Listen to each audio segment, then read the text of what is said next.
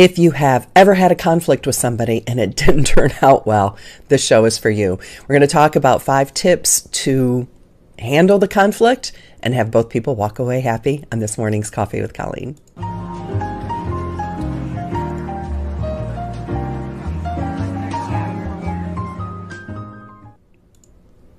Good morning and welcome to Coffee with Colleen. If this is your first time watching, my name is Colleen Hammond. I'm a former on camera meteorologist for the Weather Channel, turned image consultant, coach, and mentor.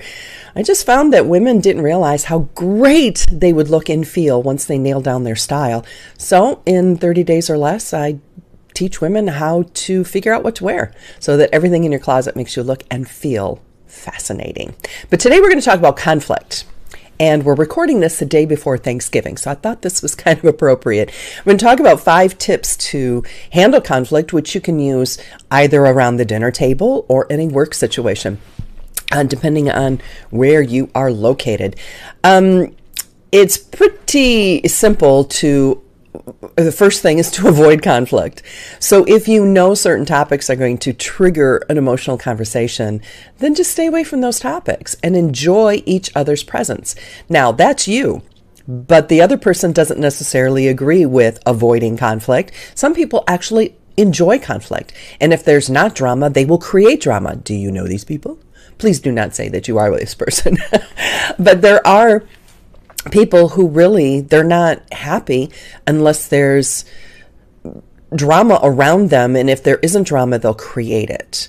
And that makes it more difficult in your life if you have someone like that in your life. So i think the number one thing to realize is you, you focus on maintaining your control and your composure. And excuse me number one know when to walk away and leaving can sometimes be a, an art, right? Um, the last thing for your relationship is you don't want somebody to think you're not listening to them. So oftentimes, if you're in a conflict with somebody and you know it's, you know, oh gosh, every time we talk about this, this person does this, this, and this. Okay, that's your first clue. You know that every time you're with this person, number one, they're going to cause conflict. And number two, you already know the pattern.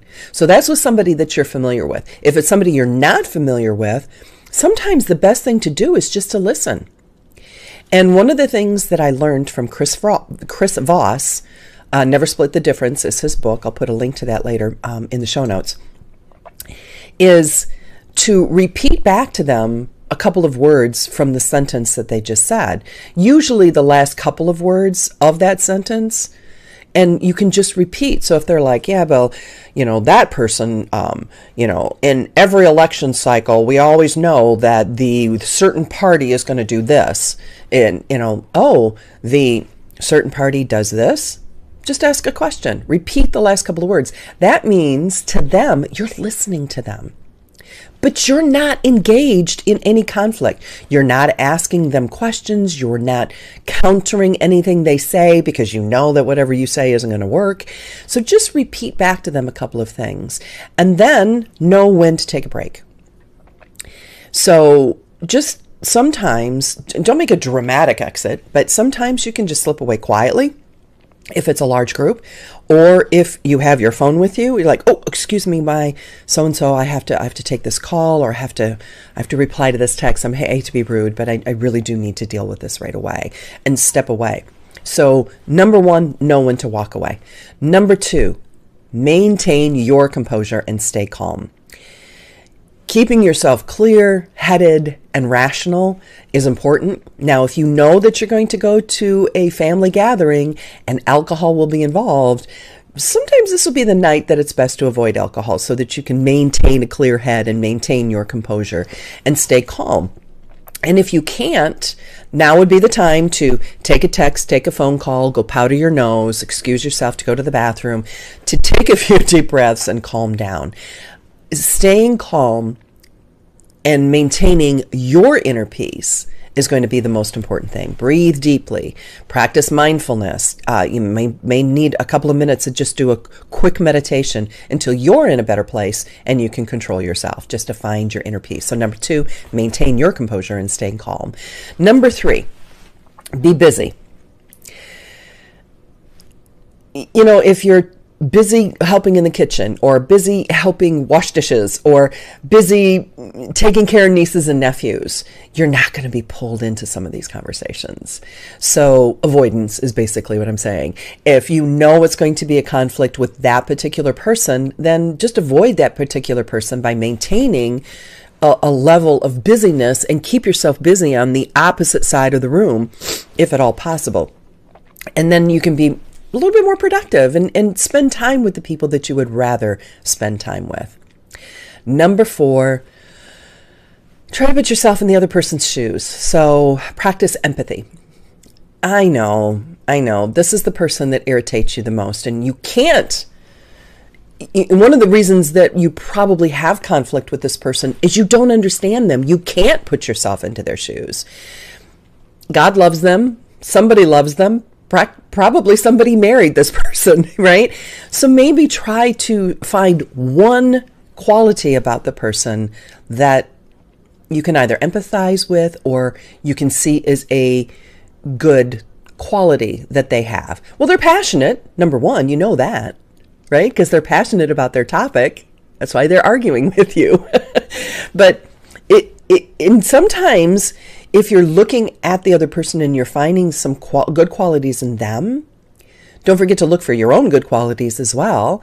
But if you start thinking that, wait a minute, maybe I have something to contribute to this disagreement, that's that's a nice self reflection too. That you know we we all contribute all contribute somehow to a negative conflict situation. We may have said something in the past. You know, we may have said it on purpose. We may not have said it on purpose. Sometimes we say things totally innocently and it can be taken out of context and it can be twisted to be something that you never intended it to mean.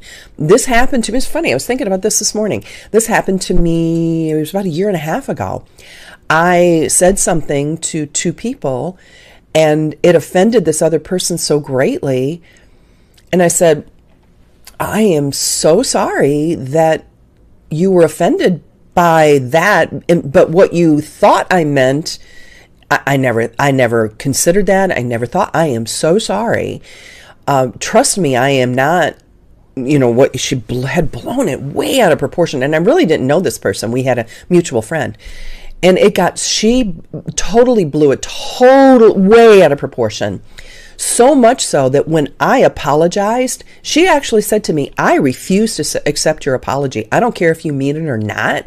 You are not somebody I ever want to associate with, and I never want to see you, speak to you, or hear from you again. Unfortunately, she made such a big deal out of it that the circle of what I thought were friends um, that I was associated with at the time, they, they all cut me off.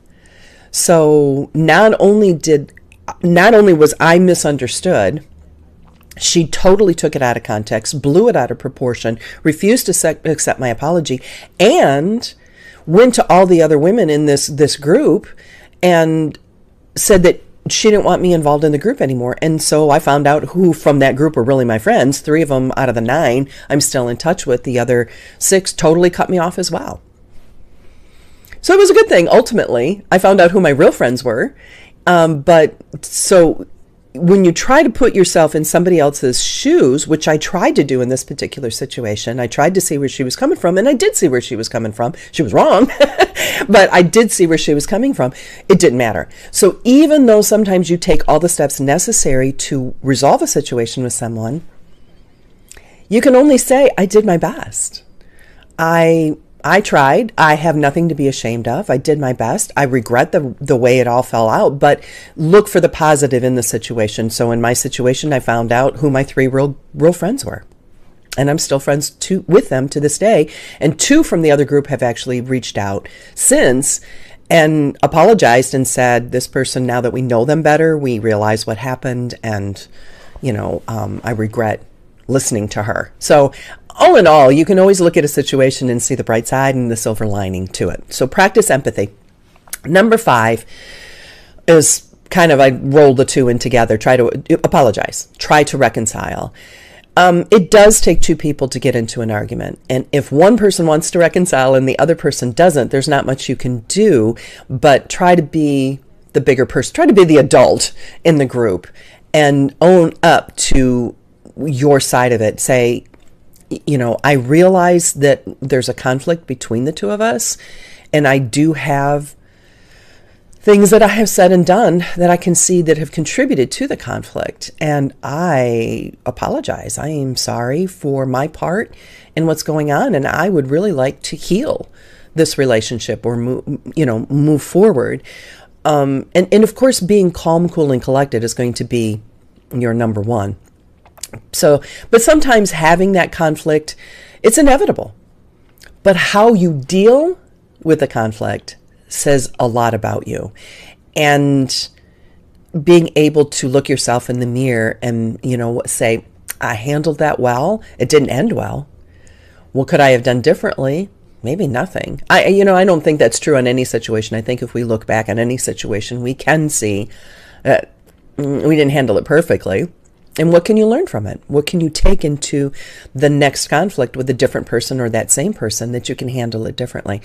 But being able to maintain your cool and calm in a very emotional situation is a life skill. And it's something that we want to grow in and we want to teach those around us, especially any uh, younger ch- children that we have in our care, to help them maintain their composure and grow in emotional intelligence that um, will help them in their life uh, moving forward. So, again, those five are know when to walk away, uh, stay calm, and if you can't be calm, leave to, to maintain your composure. Stay busy so that you can avoid any situations, but keeping yourself busy. Be empathetic, put yourself in their shoes and see it from their point of view or see qualities about them that are positive if you're having a hard time with that. And number five, always try to reconcile. Life is too short to go through conflicts. We're all different. And when we love and accept each other for our differences, sometimes we're oil and water. Sometimes we're not meant to always get along, and that's okay. Just knowing that reconciliation should always be on the table and should always be an option. All right, that's it for today. If you have any questions, comments, or concerns, let me know. Um, if you're not following me, uh, if you're on YouTube right over here, you can hit that subscribe button and don't forget to hit the bell because it'll notify you of upcoming or any, not upcoming, but any videos that are currently posted. All right, take care. God bless. And I am grateful to have you in my life, and I hope you feel the same too. Bye.